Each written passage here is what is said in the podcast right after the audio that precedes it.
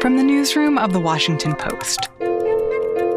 Hi, good afternoon. This is Tolu Olorunnipa with The Washington Post. Hi, this is Amy Brittain calling from The Post. This is Peter Jamison from The Washington This Post. is Post Reports. I'm Martine Powers. It's Tuesday, September 1st. Today, why the president wants to ban TikTok, what the pandemic means for international students, and a dispatch from a college freshman. TikTok is like a short form video app. Typically, videos are between like 15 and 60 seconds long. And at this point, with how the app is evolving, I really do think that there's a place for everybody on the app.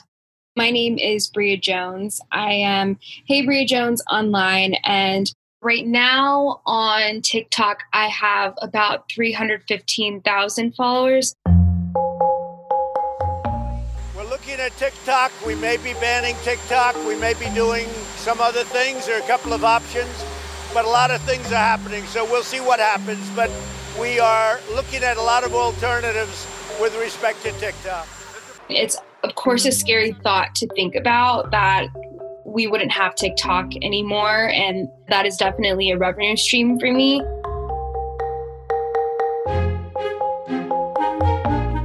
It's been kind of a whirlwind summer for TikTok. TikTok has been growing like crazy in the US, especially during the pandemic. It's really just kind of like exploded in popularity. So many people are using it. It's become kind of the go to, you know, I want to scroll through and see what's going on app. But at the same time, tensions between the Trump administration and China are escalating, especially during the period of the coronavirus, or as Trump keeps referring to it, the China virus. I'm Rachel Lerman. I'm a technology reporter at the Washington Post. Now, while this is happening, Trump has also been lashing out at other social media companies, American based as well. President Trump is making good on his threat banning TikTok and WeChat from operating in the U.S. within 45 days unless they're sold.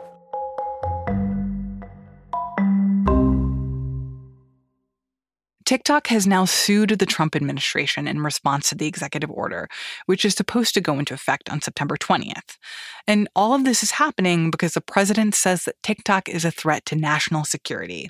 He says the company might send consumer data to the Chinese government. As far as we can tell, the information that you're basically giving out when you're using TikTok isn't leaving the country. And TikTok has said again and again that they store all US customer information in the US with backups in Singapore.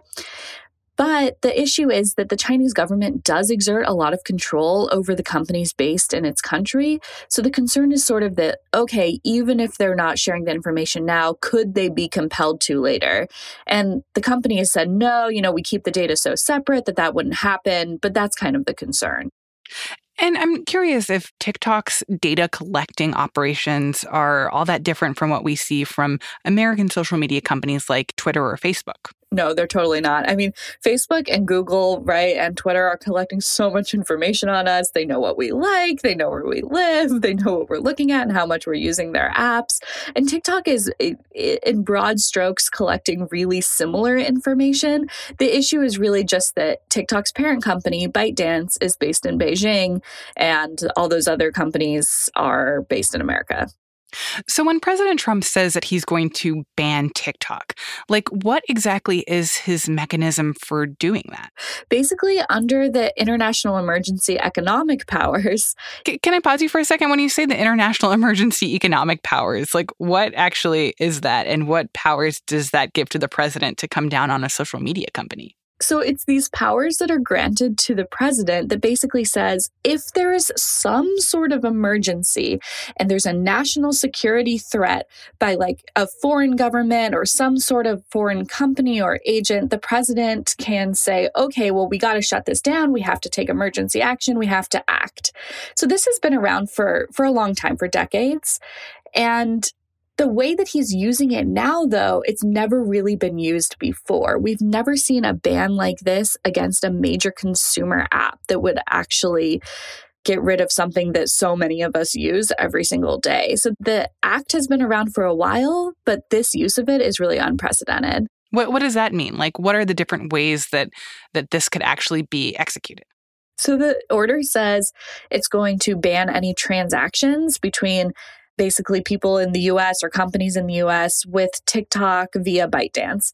But they didn't define what transactions mean. So most likely it could be things like Apple and Google wouldn't be able to put it on their app stores, which means that if you had the app already downloaded, you could probably still use it, but you wouldn't be able to get updates or like security patches. And that can really make an app deteriorate pretty quickly. It also probably means that businesses wouldn't be able to sign contracts with TikTok and maybe means that employees wouldn't be able to work there. Hmm.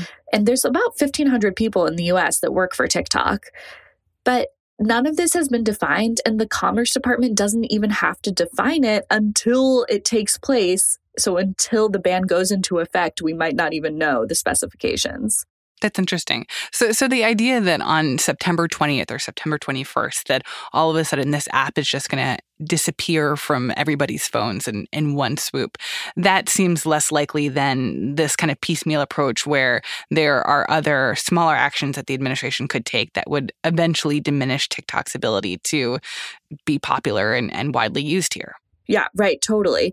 The government in the US doesn't really have a way to like reach into our phones and remove the TikTok app, nor can it really compel others to do that for them. Like we don't have a great firewall like they do in China.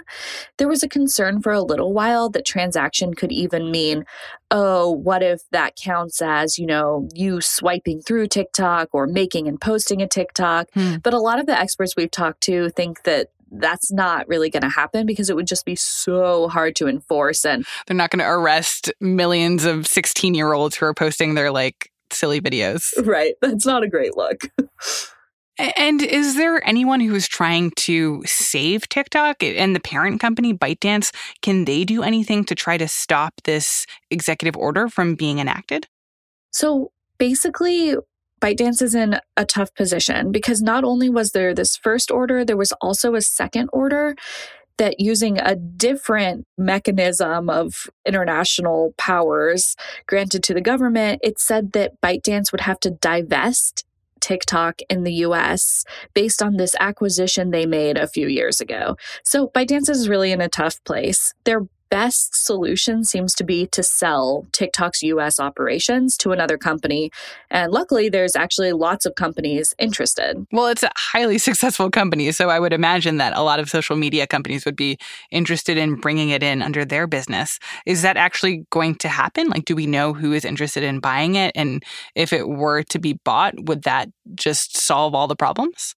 So Microsoft seems to be the leading suitor to buy TikTok. And now it appears that they're actually working with Walmart in somewhat of an unexpected partnership. But Walmart is interesting because shopping, like you can sell things through social media. And Microsoft is interested because they don't really have a social media company right now, like LinkedIn, but that's kind of, you know, it's a different piece of social media.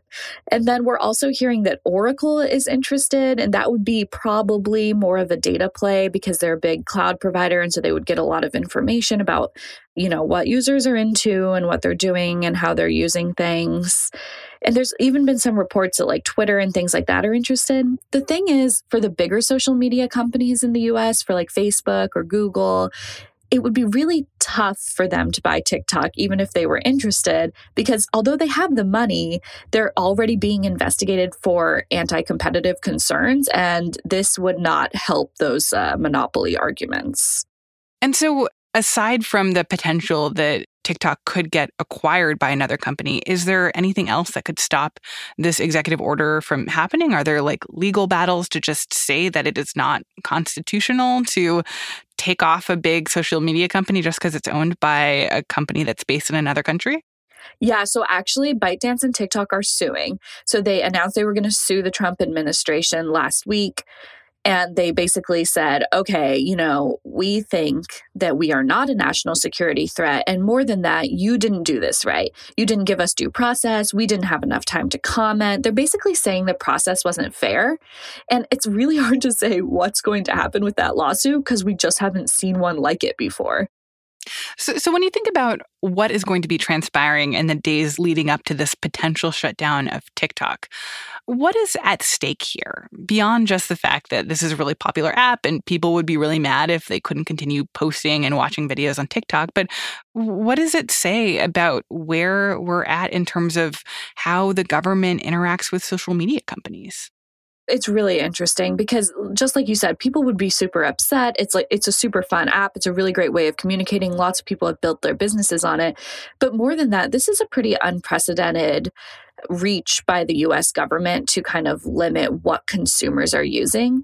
These international economic powers, I mean, they're used and we see, you know, trade sanctions and things like that go through. But to sanction this huge, big consumer app when we're not even positive that there is a national security threat is pretty unprecedented and does concern some people the national security threat could be real, but it's just tough because there's not solid evidence that we've seen that it's happening yet. Apart from the national security concerns, it could signal a way that we're seeing the government's relationship with social media change. And I think that is something that other companies, even US based companies, are kind of wary about or keeping an eye on. Rachel Lerman is a tech reporter for The Post.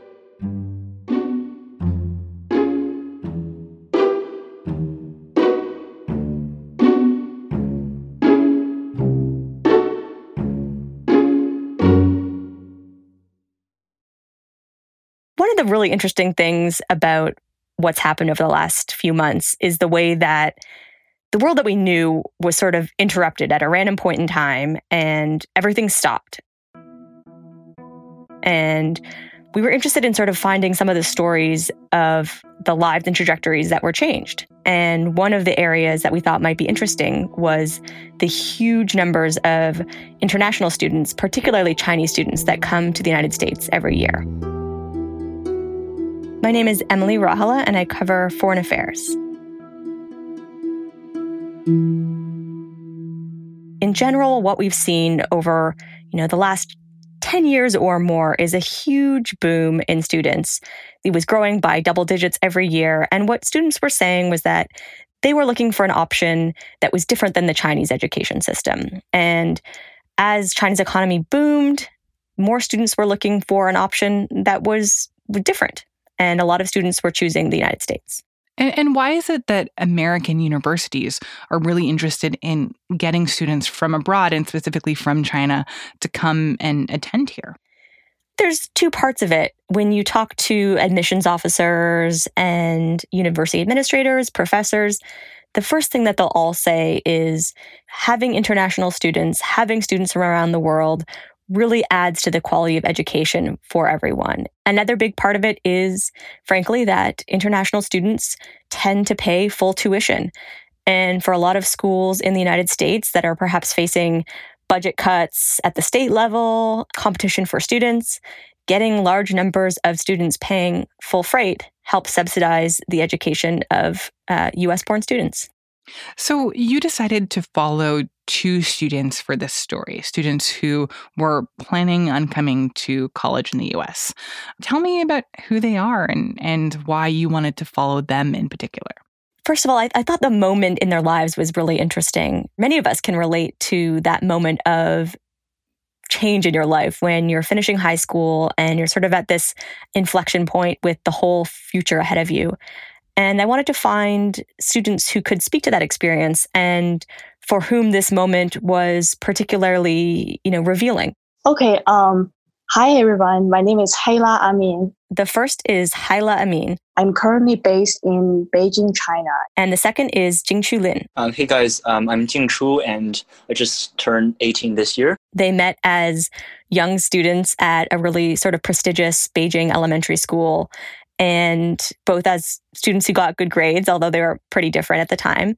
Me and Jing Chu are super good friends. Back in elementary school, uh, we were both very popular, but in different way. Um, I was very socially popular, and he was very popular because he had very good grades. By middle school, they were both on this track to go to a US college. And it's a lot of work, it takes years of preparation. I study very hard to improve my English. And later in middle school, I went to the United States to be an exchange student in the state of Virginia. And um, later, I went back to a high school in Beijing, but I started to study to get ready for a college application. And I wanted to see how their thinking might or might not change as the semester ended and they were facing the summer before their freshman year. So, at least before the pandemic and everything around the world went crazy, um, what what was their plan? Like, where were they planning or hoping to go? So, for Hyla Amin, uh, who's now 18, her dream for this year uh, was to go to the University of Virginia.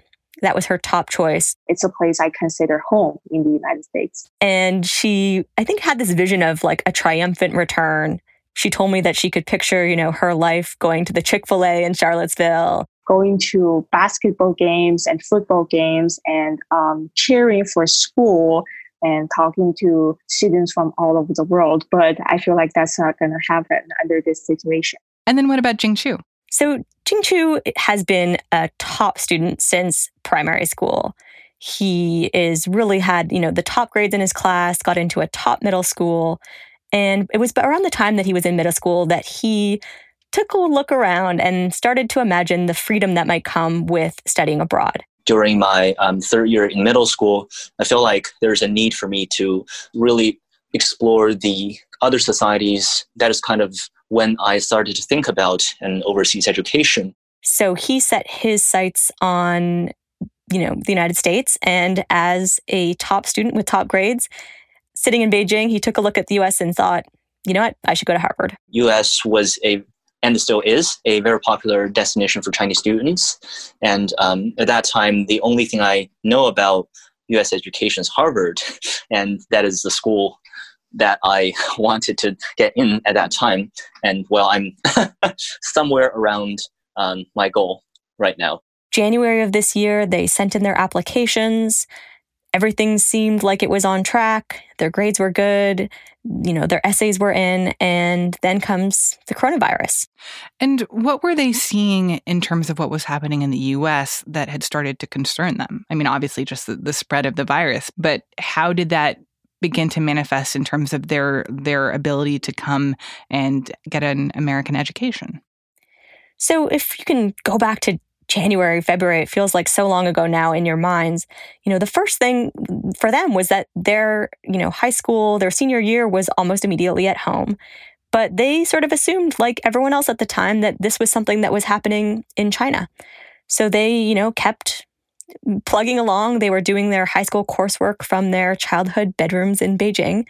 But by, you know, March, late March, when acceptances started to come in, the situation looked quite different. Uh, what did they think about that when they saw that news? They were expecting their acceptances in late March. And this was just around the time that the coronavirus was really starting to hit New York City and hit New York hard. Uh, we're not at the apex, so we're still in the stage where we have the luxury, if you will, of gathering as much as we can. So uh, the 1,000 ventilators from China and the 140 from Oregon, and we're still shopping. Over the next few weeks through late March and April, they had big decisions to make. I think for Jingchu, the choice was pretty easy. He found out that he had been accepted to Yale I kind of expected that moment to be a really exhilarating moment, but apparently coronavirus changed all this. I was just stuck in my room when I realized I was admitted to Yale. You know, he was pretty sure right away that he he would take it and, you know, was hopeful that things would get better. Hyla's decision was much more complex. She found out in late March that, you know, she had been waitlisted for her top choice, University of Virginia around the same time, um, she found out that she'd been accepted to a joint program between Columbia and Sciences Po, which is a school in France. It was a program that she applied to, she said, sort of on a whim, you know. But as things started to get worse in New York, her sort of backup option became her go to, and she decided not to come to the US. I feel like that's the better choice for me under this situation because I mean, Columbia is a really good school.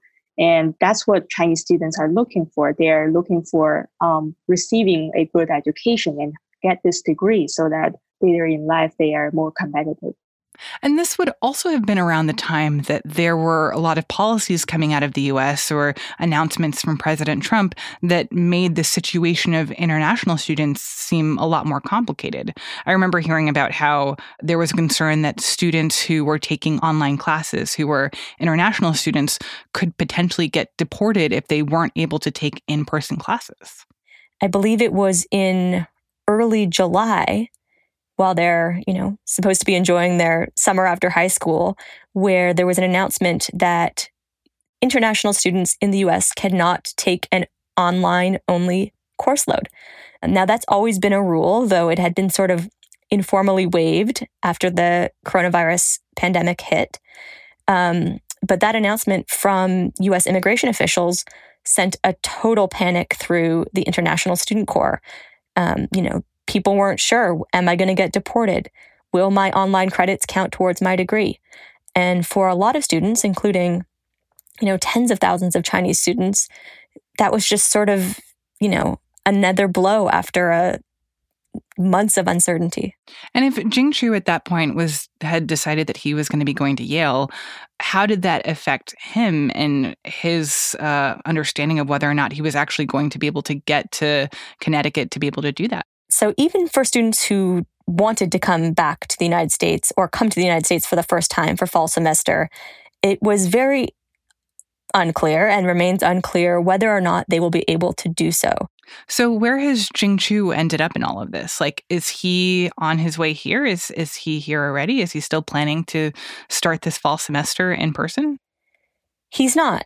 I would say by early summer, he kind of knew in his heart that as much as he had been dreaming of a fall semester on campus at Yale, that he didn't think it was a good idea and that he didn't think it was safe.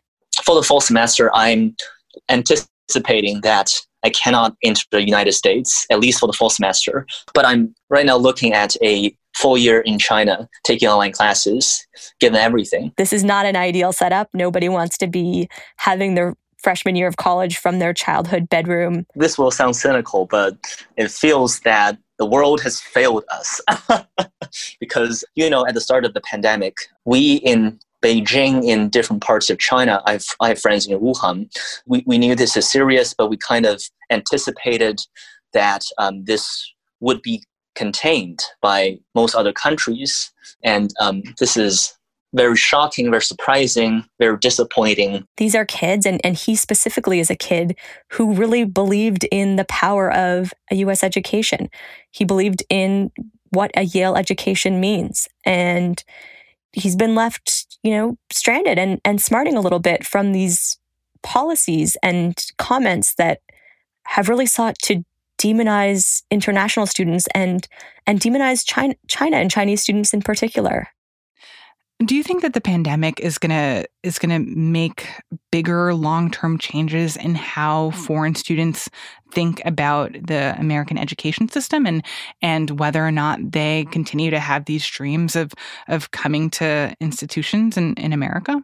US institutions want these students and it's really important for them to keep them interested in coming to the United States.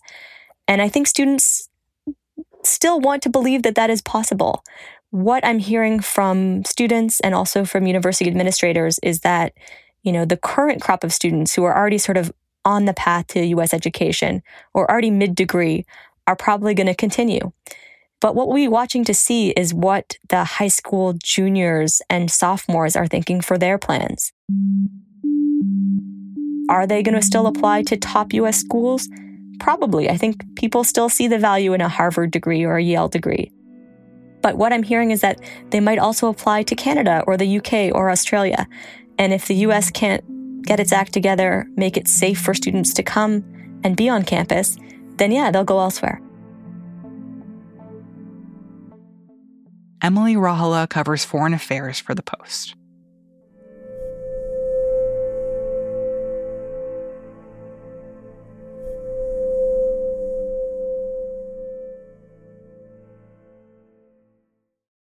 And now, one more thing about what it's like to start your freshman year of college during a pandemic. I think the way that the virus is affecting incoming freshmen, this group of people in a really unique way, that time between high school and college during a normal year when there's not a pandemic is already stressful. It's such a big moment My name is Lauren Lumpkin, and I am an education reporter at The Post. You know, I was thinking a lot about the summer between my senior year of high school and my freshman year of college when I was just, you know, being anxious and also being excited and worried about the transition. Throw a pandemic into it. All this as schools and colleges across the country struggle with their reopening plans. Here in- Throw an economic crisis into it. American families struggling during the pandemic. It, it makes it even more difficult. And I really wanted to capture those stories and understand what kind of decisions young people were making and how those decisions ultimately will affect, I think, the rest of their lives. My name is Adriana Williams. I'm 18 years old. I'm from Jersey City, New Jersey, and I go to the illustrious Howard University. My school is fully online, so I'm I'm home. So Adriana, she has wanted to go to Howard University for years. And you know, she applied when she was a senior, she was ready to go. And all of a sudden, it didn't really make a ton of sense to uh, apply for loans and, you know, do all this stuff when the economy isn't great. Money is just not looking right and i can't and i and it was it was to the point where i literally couldn't go. I could not go to school. The balance was not paid and no one in my family had good enough credit to co-sign on my loan and so all of a sudden, kind of her her goal for most of high school to go to this university didn't make sense because of the pandemic and what it has done to higher education. And so I think her big kind of decision making process really revolved around money. She was considering a community college that was closer to home. She would save a lot of money doing that. It was really about the financial implications of this pandemic and, and figuring out what was the best for her and her family you know the decision to take out loans right now that's going to affect you you know for the rest of your life.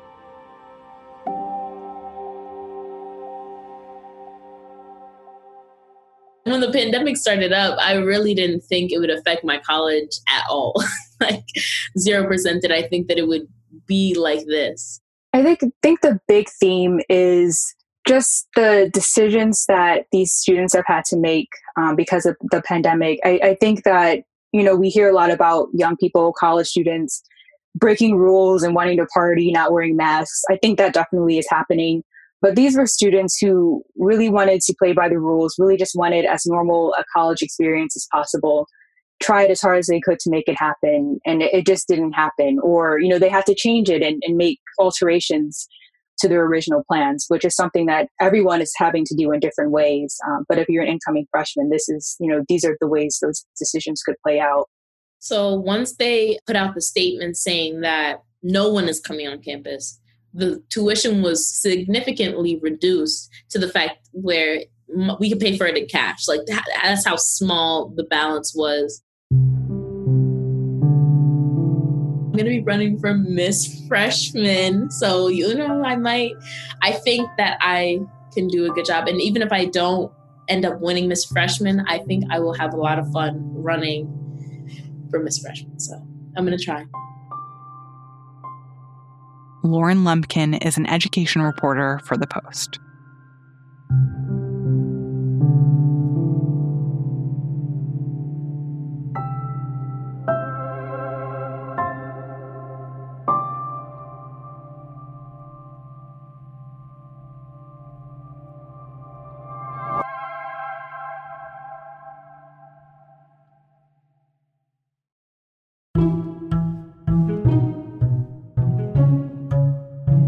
That's it for Post Reports. Thanks for listening. It is the first of the month, which is the perfect time to start a digital subscription to the Washington Post, where you can read and see and watch the reporting from journalists that you already hear on the podcast every day. To subscribe, go to washingtonpost.com/slash-subscribe. I'm Martine Powers. We'll be back tomorrow with more stories from the Washington Post.